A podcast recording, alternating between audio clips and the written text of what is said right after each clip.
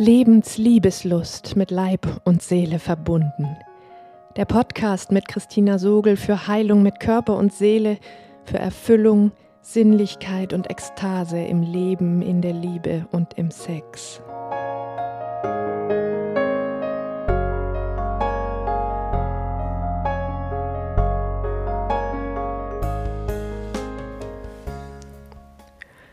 Hallo, du atmendes Wesen. In dieser Podcast-Folge spreche ich über das Potenzial von gesellschaftlich mehr oder weniger dunklen Parallelwelten. Es ist mir ein tiefes Anliegen, sie aus der schamhaften Dunkelheit zu befreien, die Goldadern darin aufzuspüren und den Preis, der oft dafür bezahlt wird, als zusätzlichen Gewinn auf die Habenseite zu verschieben.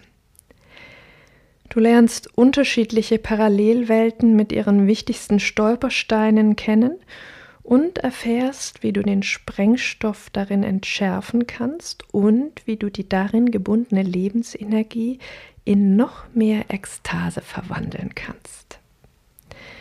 Wie immer lade ich dich ein, dir zum Hören einen gemütlichen und ungestörten Platz zu suchen, die Augen zu schließen tief durch den leicht geöffneten Mund zu atmen und der Resonanz deines Körpers auf meine Worte zu lauschen. Sie verbindet dich damit, was meine Worte mit dir zu tun haben. In meiner therapeutischen Arbeit hat es mich unzählige Male tief berührt, wie bereitwillig Männer sich selbst sexuell zurücknehmen, bis zur Unkenntlichkeit verschleiern, um ihren Frauen nicht zu viel zu sein, vielmehr bereit sind, alles zu tun, um nur von ihrer Frau körperlich angenommen zu werden. Ja, auch Frauen passen sich bis zur Unkenntlichkeit an, wissen meistens nicht einmal, dass sie eigentlich nicht automatisch dasselbe wie ihre Männer mögen. Dadurch hat es ein ganz anderes Gesicht. Erst einmal das der Abwesenheit, das es viel schwieriger macht, Zugang zu den ungeteilten Parallelwelten zu kriegen. Ebenso sehr hat mich aber auch berührt, wie sehr sich in männlichen und weiblichen sexuellen Fantasien, Vorlieben und Praktiken ihre Geschichte niederschlägt, oft als ein beeindruckender Überlebensversuch in einer lebens- und sexfeindlichen Umgebung. Die Allgegenwärtigkeit dieser Themen in uns, wenn wir denn das Glück haben, davon zu erfahren, dokumentiert unser kollektives sexuelles Werden im Rahmen einer christlich-patriarchalen Kultur. Wenn ich eine neue lebens- und ekstase dienliche Kultur ermöglichen will, muss ich die Dunkelfelder beleuchten, in denen Unmengen von Energie in der Spaltung unserer einen Innen- und Außenwelt gebunden sind wie Voldemort bei Harry Potter, der durch die Aufteilung seiner Seele in Einzelteile durch Mord zwar machtvoll und unsterblich werden konnte, aber dadurch von der Liebe getrennt und nur durch sie noch besiegbar war. Die in Parallelwelten ausgelagerte Energie fehlt dir, wenn du tief erfüllte Liebe und Ekstase suchst. Mit Spaltung meine ich an dieser Stelle nicht eine ureigene, jenseits von Angst zutiefst unabhängig getroffene Wahl für Polyamorie. Zwar kann Polyamorie in der Tiefe genauso eine Art von Aufspaltung sein, die Aufteilung der Seele, um Angst vor Nähe und ausgeliefert sein, wenn ich mich mit allem zeige, zu dosieren und zu regulieren. Sie muss es aber nicht. Die Tatsache, dass in meinen Behandlungen hauptsächlich Männer darüber sprechen, und auch das erst nach einer langen Zeit, hat in meinen Augen in keiner Weise damit zu tun, dass Dunkelwelten nur bei Männern existieren. Vielmehr ist meine Beobachtung die, dass in unserer kulturellen Prägung Frauen erstens ihr eigenes sexuelles Bedürfnis großflächig auf die Männer projiziert haben, die immer wollen und können, Sie selbst wollen scheinbar nach einer gewissen Zeit kaum oder gar nicht mehr und machen das Nötigste, um die Beziehung nicht zu verlieren. Wenn du also eine Frau bist, dann höre meine Worte bitte nicht so, als würden sie nur Männer betreffen, sondern lausche nur noch einmal tiefer in deinen Körper, ob etwas in dir in Resonanz geht, und wenn ja, in was für eine. Zweitens ist die weibliche Sexualität kulturell so entwertet, dass sie in ihrer ureigenen Form noch eine Schicht tiefer ins Unbewusste verschoben ist. Frauen wissen durch die Projektion oft nicht einmal, dass sie selbst etwas wollen könnten, geschweige denn was. Sie sind zutiefst damit identifiziert, das zu wollen, was den Männern gefällt. Das ist gut möglich ein weiterer Grund dafür, dass ihre Verbindung zur sexuellen Lust leicht verloren geht, weil sie selbst sich unbemerkt zum Objekt gemacht haben. Zumindest das sexuelle Bedürfnis an sich ist Männern bewusster, beziehungsweise sogar kulturelle Erwartung, die ureigene Form jedoch ist ebenso scham- und schuldbehaftet und schmerzlich oft nur in Parallelwelten möglich zu leben. Beide Gesichter, das männliche und das weibliche, sind oft mit unendlich viel Leid verbunden. Wie klingt das für dich? Erkennst du etwas von dir darin? Wann immer ich in meinen Behandlungen aus diesem Wissen heraus aktiv diese spezifischen Parallelwelten zur Sprache bringe und auf die Kostbarkeit hinweise, die darin verborgen liegt, begegnet mir im ersten Moment ungläubiges Aufhorchen, schamhaftes Schweigen, bis nach ausreichenden, glaubhaften Äußerungen meiner Wertschätzung für diese Dunkelfelder langsam Worte fließen bis irgendwann der Damm bricht und endlich mal über all das, was pausenlos drückt, gesprochen werden kann.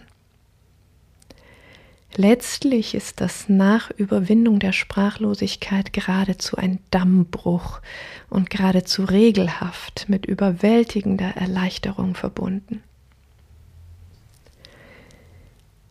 Die auf den ersten Blick mildeste Ausprägung von Parallelwelt ist die ungeteilte Fantasiewelt.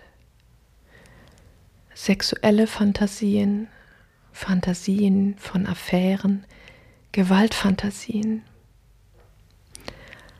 Auch wenn das Spektrum immens ist, sind die entscheidenden Fragen, warum teile ich die Fantasie nicht?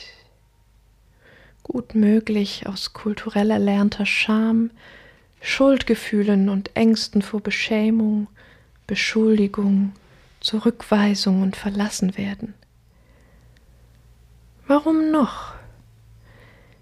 Wie würde es meiner Partnerin, meinem Partner gehen? Wie würde sie oder er reagieren, wenn ich diese Fantasie mit ihr oder ihm teilen würde?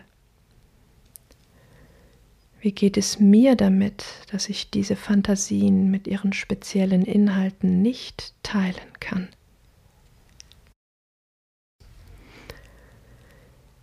Tatsächlich war ich eine Zeit lang überrascht und verunsichert, als ich realisierte, wie viele Männer, wenn sie sich nicht mit Alkohol, Internet oder Netflix wegbeamen, Gewaltfantasien haben. Viel ist natürlich relativ und ich habe ja auch mit einer bestimmten Auswahl von Menschen zu tun. Aber dadurch kann ich eben auch klar diesen Zusammenhang aufstellen. Dass es nur eine Frage des Ausmaßes von Selbstunterdrückung ist, wie sehr unser innerer Kochtopf unter Druck steht und daran krank wird. Hilflose Versuche, heimlich und bis zur Unkenntlichkeit unterdrückt in dieser Kultur zu überleben. Überlaufsymptome und oftmals nicht einmal gedankliches Probehandeln, sondern um die Realität besser ertragen zu können. Im letzten virtuellen Vertrauensraum war die Angst vor und Scham der Männer für ihre eigene Kraft und kraftvolle Impulse ein wichtiges Thema. Können diese Fantasien nicht mit Worten geteilt werden, bleibt als nächstliegender Ausweg die Pornografie.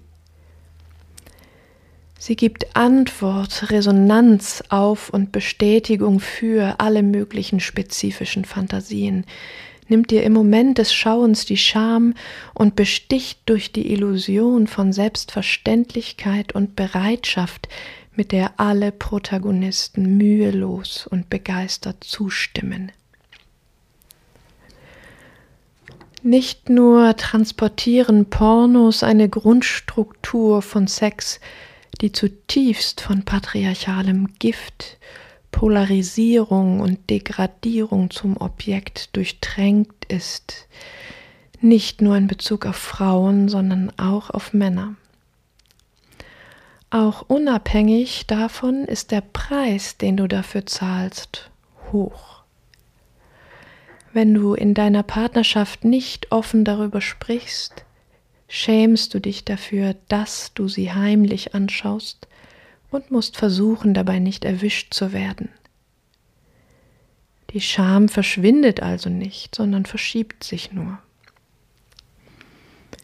Mit allem, was das in deiner Beziehung an Distanz entstehen lässt.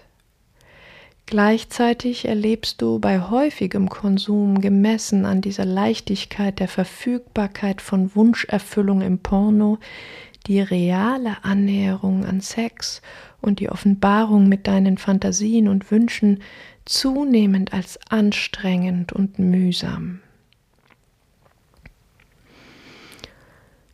Deine reale Beziehung und der Sex, wie er mit deiner Partnerin, deinem Partner ist, wird immer unattraktiver und langweiliger gemessen an den permanenten frei verfügbaren Kicks. Dadurch besteht ein hohes Suchtpotenzial, auch wenn du dich vielleicht weigerst, das zu sehen, mit massiven Folgen für deine reale Beziehung. Mal ganz abgesehen davon, dass die Art von Höhepunkt, die du dabei hast, genau dieser Qualität eines Kicks in der Sucht entspricht. Schnell, heftig und du brauchst immer mehr, um den Kick noch genauso zu erleben. Gleichzeitig wird dein Genital zunehmend taub durch die wachsende Überreizung. Mit Selbstliebe hat das in der Regel null Komma nichts zu tun. Und ganz ehrlich, ich habe früher auch Pornos geschaut und von jetzt betrachtet denke ich, was für ein schnöder Abklatsch davon, wie es sein kann. Und ja, natürlich ist das, wie es sein kann, sehr abhängig davon, wie gut deine Beziehung ist, wie offen du darin sein und über alles sprechen kannst. Aber genau vor dem Hintergrund rücken Pornos das in immer weitere Ferne. Falls du einer der wenigen bist, die zusammen mit ihrer Partnerin oder ihrem Partner Pornos schauen, dann ist nicht zwangsläufig weniger Scham und Distanz im Spiel. Das ganze Feld ist getränkt von verinnerlichten Erwartungen. Und wenn du nicht sehr offen genau darüber mit deiner Partnerin sprichst, wieso sie es mit dir anschaut, was für mögliche Ängste sie hätte, wenn sie es nicht machen würde, ob es eher der tragische Wunsch nach Kontrolle und wenigstens etwas Verbundenheit oder die Angst vor Ablehnung und Entwertung ist, als eine Art, eine gemeinsame Fantasie zu teilen, dann weißt du es letztlich nicht, ob es nur eine Erweiterung deines Pornos ist, indem du zusätzlich deine Frau zum Objekt machst, zu dem sie sich machen lässt, während ihre innere Distanz möglicherweise immer größer wird. Die entscheidende Frage bei all diesen Dingen ist also immer, wie gut bist du in deiner realen Beziehung wirklich in Kontakt, im Gespräch über all diese inneren Fantasien, Erlebensweisen und möglichen äußeren Realitäten. Hier entscheidet sich, ob es Verbundenheit ermöglicht, erschwert oder sogar verhindert. Bist du im aufrichtigen Kontakt, ist es ja keine Parallelwelt mit all ihren ungewollten Nebenwirkungen. Genauso ist es mit BDSM. Unsere Kultur, in der wir außerhalb der sehr engen vorgegebenen Schubladen sofort damit beschämt werden, zu viel oder zu wenig zu sein, hat die Parallelwelt der BDSM-Szene hervorgebracht, in der wir in der dominanten Rolle richtig viel, in der submissiven Rolle richtig wenig und damit genau richtig sein können. Auch sie kann ein heimlich gelebter Real-Life-Porno außerhalb deiner Partnerschaft sein, eine mehr oder weniger notgedrungene Abmachung, um die Partnerschaft zu erhalten, oder ein gemeinsames, behutsames Annähern an das achtsame Spiel mit den Polen Führung und Unterwerfung, Dominanz und Hingabe in deiner realen Partnerschaft.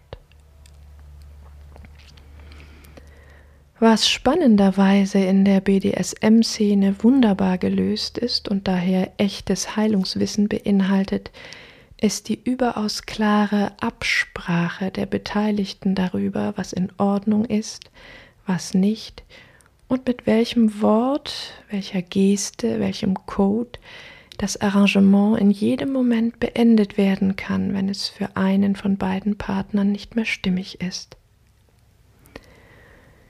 Die Parallelwelt, es sei denn, du betrittst sie zusammen mit deiner Partnerin, nimmt dir mit fremden Menschen die Scham, die Zurückweisungs- und Verlustängste, installiert aber Distanz und Scham in deiner Beziehung.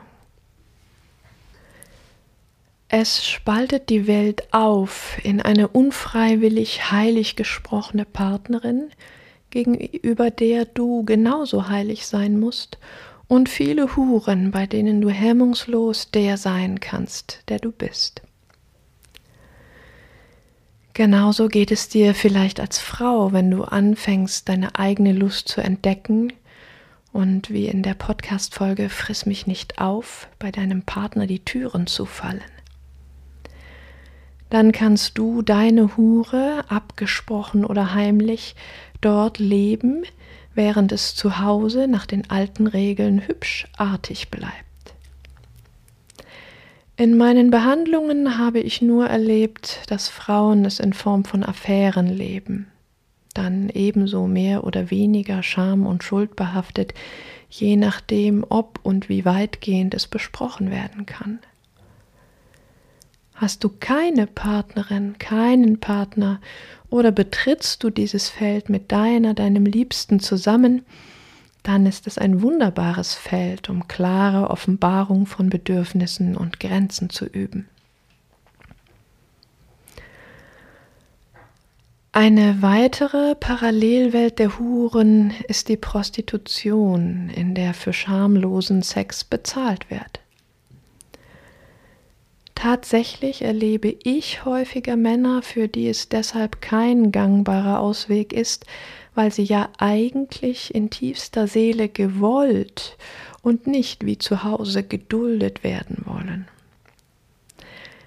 In Ilan Stefanis Buch Lieb und Teuer, das ich dir hiermit wärmstens ans Herz lege, hat es mich sehr berührt, dass sie in der Prostitution, in der sie zwei Jahre lang gearbeitet hat, den tiefsten Schmerz der Männer erkannte, es nicht zu schaffen, von ihrer geliebten Frau in der körperlichen Liebe zu ihr offen angenommen zu werden. Gesellschaftlich betrachtet ist die Prostitution ein gleichzeitig entwertetes und erwünschtes, weil Ehe und Kultur erhaltendes Symptom. Projektionsfeld einer Kultur, das auf der Struktur der Ehe basiert und in der wir dazu erzogen werden, uns für unsere tiefsten Bedürfnisse zu schämen. So tief, dass wir sprachlos werden und den Weg zueinander darin nicht mehr finden. Ein Feld, das den Schatten des Patriarchats verkörpert in dem die Männer, von denen die hohe sexuelle Potenz geradezu gefordert wird, als Freier dafür verachtet und beschämt werden, wenn sie Auswege suchen, weil ihre Partnerinnen sie darin zurückweisen.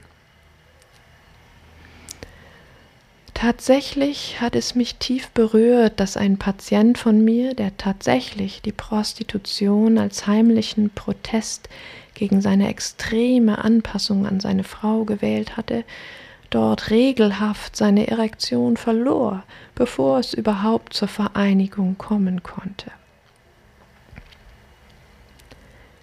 Hier deutet sich schon an, dass unsere sexuellen Fantasien zutiefst von der persönlichen Lebensgeschichte geprägt sind ebenso wie unsere Möglichkeiten, diese zu leben, von den inneren Konflikten begrenzt sind.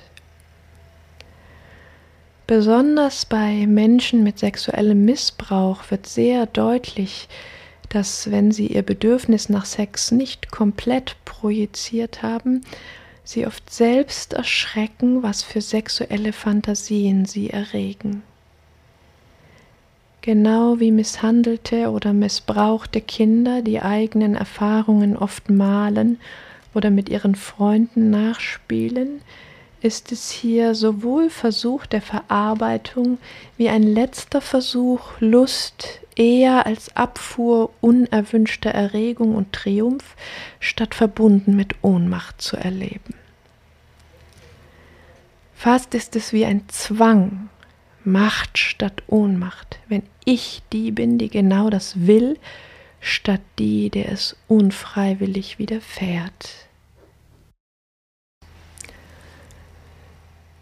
Wenn du sehr viel überwältigende Ohnmacht erlebt hast, sexuell oder nicht sexuell, dann steckst du in der Tiefe voller Hass. Und das ist gut so. Denn Hass ist die natürliche und gesunde Reaktion auf den Versuch der Außenwelt, dich zu vernichten. Leider ist es ein kulturell zutiefst verpöntes Gefühl. Ein Buch, das mich zutiefst berührt und nachhaltig beeindruckt hat, ist von Robert Stoller und hat den Titel Perversion, die erotische Form von Hass. Das Wort Perversion wird dort in keiner Weise entwertend gebraucht, sondern im eigentlichen Wortsinn von verdreht. Im Gegenteil hat mich das Buch besonders wegen seiner absoluten Bewertungsfreiheit begeistert.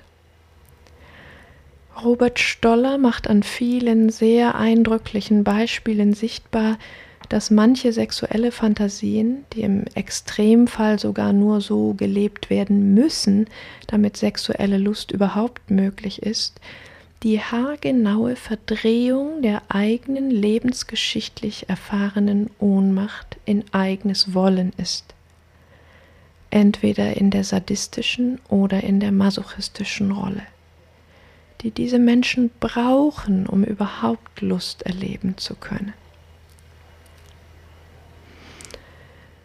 Warum müssen wir diese Dinge für einen so hohen Preis in Parallelwelten auslagern, über die wir außerhalb dieser Welten nicht sprechen können, obwohl sie so existenziell bedeutsam für uns sind?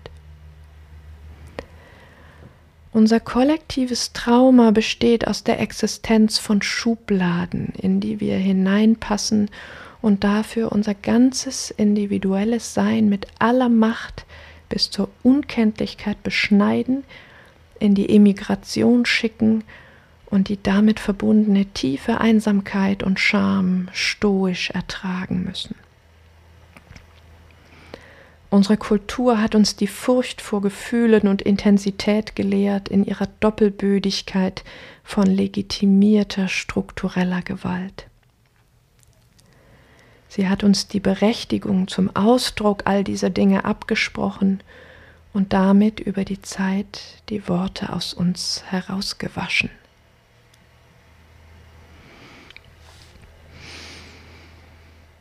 Alle sexuellen Fantasien und Vorlieben sind im Prinzip nur dann problematisch, wenn sie so Scham, Schuld und Angst getränkt sind, dass sie in Parallelwelten verschoben werden müssen und die eigenen Partnerschaften durch die Auslagerung des Bedeutsamen und die Heimlichkeit in einer sekundären Angst- und Schamspirale immer leerer, distanzierter und unglücklicher werden.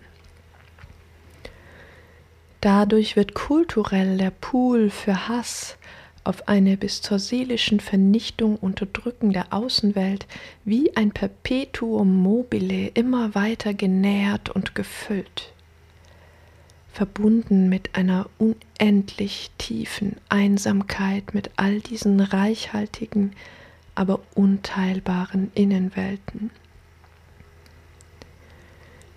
Wie fühlt sich das in deinem Körper an?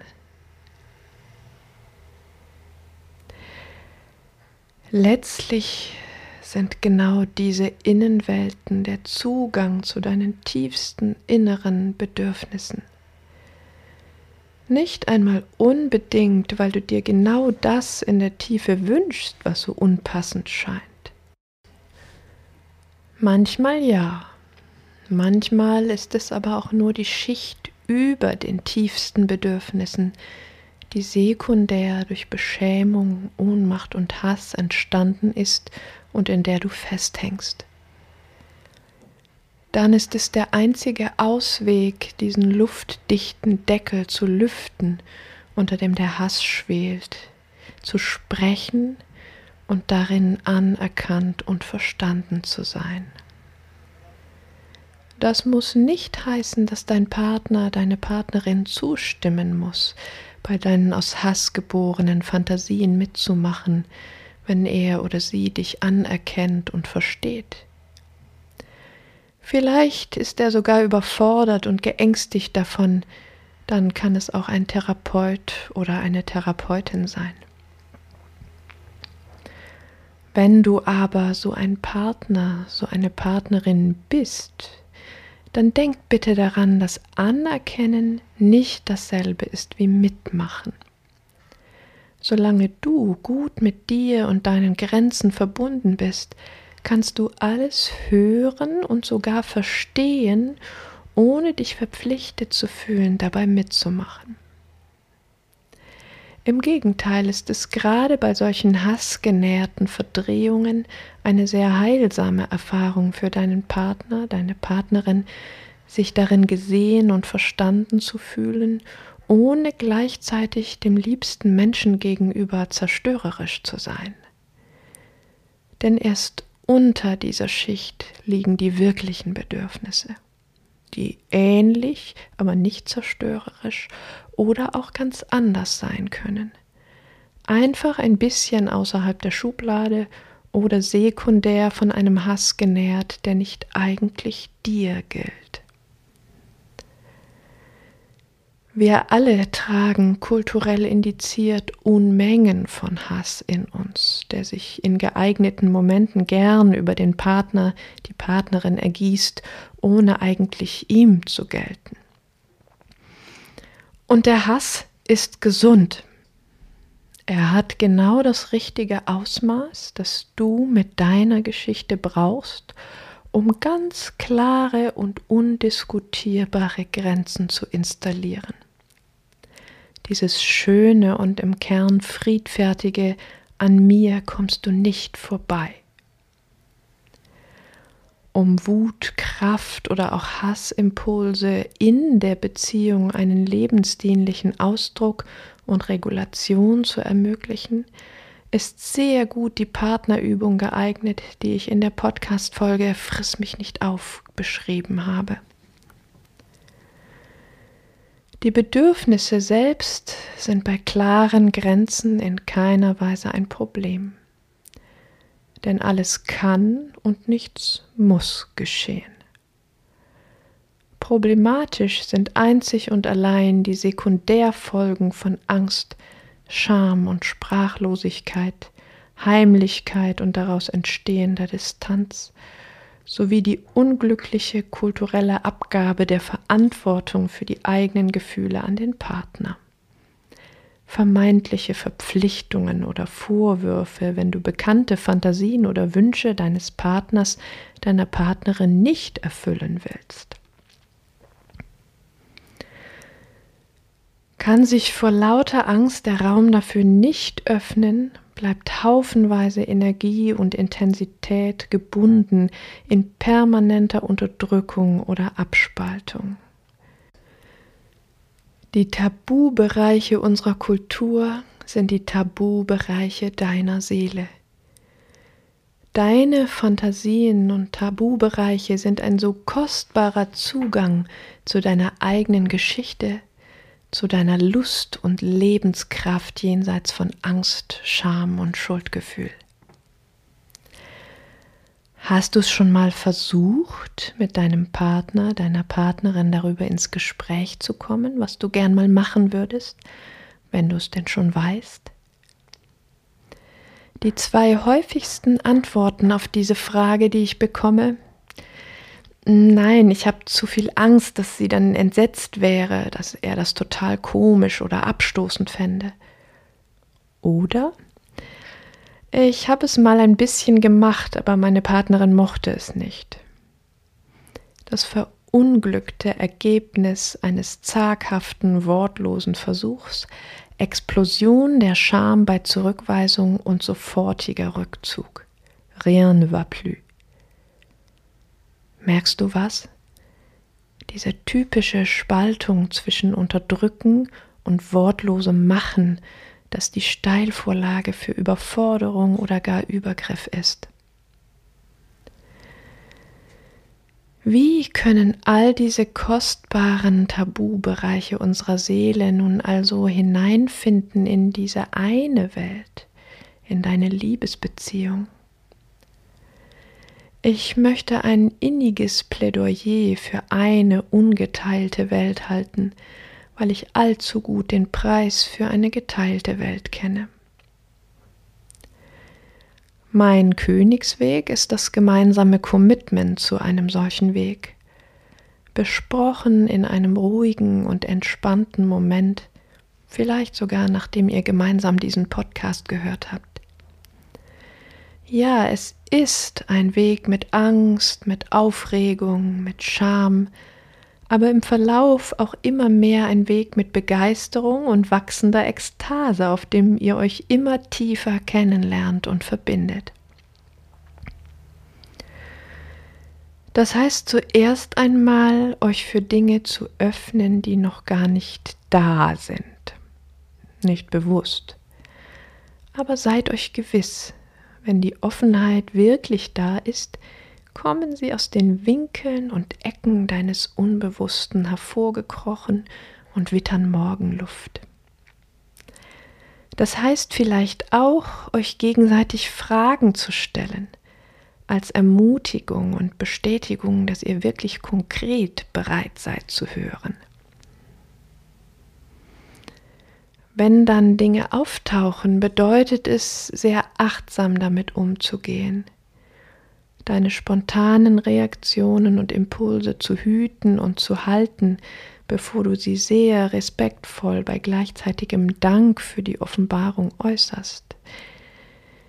Jede einzelne Offenbarung von Tabubereichen ist ein existenzielles Wagnis in der Beziehung, ob wir es wollen oder nicht. Es bedeutet, euch mit viel Ruhe sehr genau und fein abzustimmen, wann, in welchen Teilen, in welchem Tempo und auf welche Weise ihr diese Dinge vielleicht in eurer körperlichen Liebe ausprobieren wollt. Genau so, dass eben kein Porno draus wird, niemand zum Objekt gemacht wird, jeder in jedem Moment noch einbezogen und gefragt ist, seine Grenzen und Bedürfnisse auszudrücken, körperlich oder verbal. Das ist tatsächlich etwas, das wir als Kultur ganz neu lernen oder auch verlernen müssen gegen Unmengen von Gegenwind an. Es ist einfach nicht in unserem Repertoire enthalten, wie es geht und wie schön es sein kann, diese achtsame Feinabstimmung, ohne in einen inneren Film zu rutschen, in dem der Partner, die Partnerin unmerklich vom Subjekt zum Objekt, zum Statisten wird. Und es bedeutet sehr bewusst mit dieser tragischen kulturellen Vermischung umzugehen, das Ausdrücken von Bedürfnissen die Verpflichtung beinhaltet, sie zu erfüllen und sie um jeden Preis zu vermeiden. Lasst Raum dafür zu besprechen, wie sich die Einzelteile anfühlen, was sie für Impulse in euch hervorrufen, was davon neugierig macht, ambivalent ist oder abstößt, was von dem Ambivalenten unter welchen Bedingungen vielleicht durchaus spannend wäre. Und betrachtet es nicht als unendlich viel mühsames Gerede, womöglich sogar als Zerreden, sondern als eine sagenhaft kostbare Forschungsreise hinein in tiefe Begegnung und Kernschmelze, aus der ihr beide definitiv verwandelt hervorgeht. Mir ist dabei eine super große Hilfe, je nach Erstarrungspotenzial im Zweifelsfall unendlich zu verlangsamen, immer wieder innezuhalten und nachzufragen. Wie ist das für dich? Ist es immer noch gut so? Brauchst du etwas anders? Im engen Kontakt zu bleiben, bei so viel Traumapotenzial auf keinen Fall ins wortlose Machen abzurutschen, das gerade dort so unendlich gebahnt ist in deinem Nervensystem. Und das kann richtig Arbeit sein. Aber es lohnt sich allemal, wenn der Gewinn eine immense Weitung eures gemeinsamen Raums für Ekstase ist. Ich möchte ein paar Beispiele mit dir teilen, was dieser Prozess konkret für Rainer und mich bedeutet hat. Zum einen quasi die Entgiftung von Praktiken, die wir vorher schon gemacht hatten, bei denen wir aber zunehmend merkten, wie schwer es ist, dabei nicht in den Porno im Kopf und damit in die Taubheit abzurutschen. Zum Beispiel bei dieser Position, wenn Rainer mich von hinten besucht. Geil, aber allzu leicht, unpersönlich und unverbunden. Geil im Kopf, taub in meiner Juni und in meinem Herzen. Rainer nicht mehr bei mir, sondern bei den unzähligen Pornos seines früheren Lebens im Kopf. In Zeitlupe mit Feinabstimmung konnten wir diese Spaltung auflösen und es damit ganz neu und noch viel aufregender erleben. Immer noch geil, immer noch ein bisschen unpersönlich, archaisch und doch zutiefst nah und verbunden darin. Im Spiel mit Hingabe und Dominanz kamen Facetten wie Augen verbinden, fesseln, den Hals etwas zudrücken dazu. Im Sprechen ließen sich so wunderbar die Feinheiten erkennen. Zum Beispiel mag ich es nicht immer, wenn ich die Augen verbunden kriege, weil ich einfach ein sehr optischer Mensch bin und es manchmal sehr vermisse, all das von Rainer zu sehen, was ich liebe und begehre. dann fehlt mir einfach was und es macht keinen Spaß. Manchmal ist es aufregend, weil dann die anderen Sinne, Haut und Ohren so sehr in den Vordergrund treten. Beim Fesseln dagegen, wenn ich mich darauf einlasse, ist es für mich gerade spannend, nicht zu regulieren, jegliche Initiative und Mitgestaltung aufzugeben und zu spüren, wenn ich mich in dem Moment super sicher mit Rainer fühle. Tue ich das nicht, kann ich mich eher nicht drauf einlassen. Oder dieser Punkt, ab dem es zu schmerzhaft ist, um noch Lust dabei zu empfinden. Dieses tiefe Eintunen aufs Erleben des Partners, der Partnerin. Ich gegenwärtig in ihm, er in mir. Einmal bin ich wirklich erschrocken, weil mir mitten beim Sex, ich saß auf Rainer, völlig unvermittelt der Impuls kam, ihn kräftig ins Gesicht zu schlagen. Weiß der Himmel, woher es kam. Im letzten Moment habe ich die Wucht gebremst, aber ein bisschen kam an. Wir haben darüber gesprochen und dann habe ich ein bisschen damit experimentiert. Langsam, hingefühlt. Die Macht, Facetten von Rache aus diesem uralten Hass auf die Männer, jetzt, wo er unter mir lag, nichts Böses erwartend. Eine Welle von Erschrecken, Aufregung, dem Gefühl, Gefäß für etwas sehr Großes, Überpersönliches zu sein, dann tiefe Dankbarkeit, dass sowas zwischen uns einen bereiteten Platz hat. Glück, Nähe und tiefe Verbundenheit. Wir können damit umgehen, es haut uns nicht aus den Latschen, verursacht keine tiefe Krise zwischen uns. Was für eine Tragfähigkeit und Sicherheit.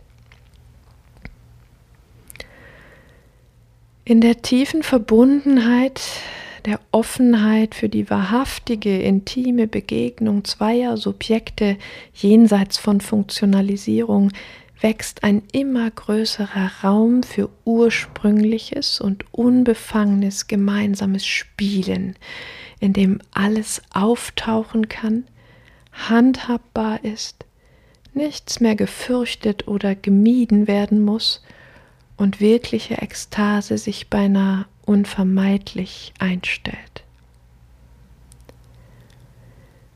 Was ist beim Lauschen lebendig geworden in dir?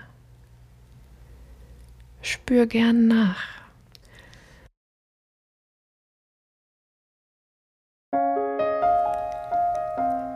In dieser Podcast-Folge habe ich dich mit auf einen Ausflug in Tabuzonen und dunkle Parallelwelten genommen, damit du sie nicht länger fürchten musst. Du hast unterschiedliche Parallelwelten und ihre wichtigsten Stolpersteine kennengelernt, erfahren, wie du den Sprengstoff darin entschärfen kannst und wie du die darin gebundene Lebensenergie in noch mehr Ekstase verwandeln kannst. Wenn dir die Folge gefallen hat, gib mir gerne eine Bewertung bei iTunes, abonniere meinen Podcast und melde dich für meinen Newsletter an. Mit einem Kommentar zu der Folge auf meiner Webseite machst du mir eine Freude. Und nun lass uns zusammen mutig sein, Lebensliebeslust entfachen und ekstatisch werden.